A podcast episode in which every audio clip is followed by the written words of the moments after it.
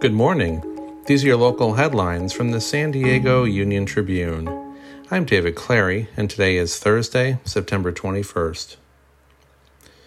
The state's highest court is being asked to weigh in on the in limbo ballot measure seeking to raise San Diego's hotel tax to finance an expansion of the convention center. On Wednesday, the city of San Diego filed a petition for review with the California Supreme Court asking it to consider whether what's known as Measure C was, in fact, a citizens' initiative, as opposed to a government sponsored measure requiring a supermajority vote. Three members of the San Diego Civil Service Commission voted to fire Personnel Director Douglas Edwards this week, the latest development in an effort to transfer authority for city hiring from the independent department to the mayor's office. Edwards was, was dismissed in a 3 to 2 vote, with the majority votes all cast by appointees of Mayor Todd Gloria.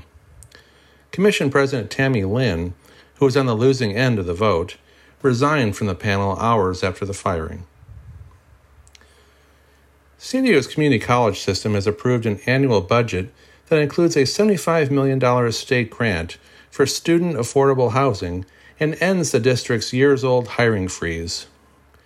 But officials say they have to delay facility maintenance projects and buying new classroom equipment because of a lack of funding.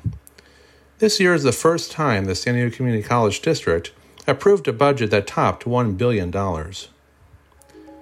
You can find more news online at san diego. Thanks for listening.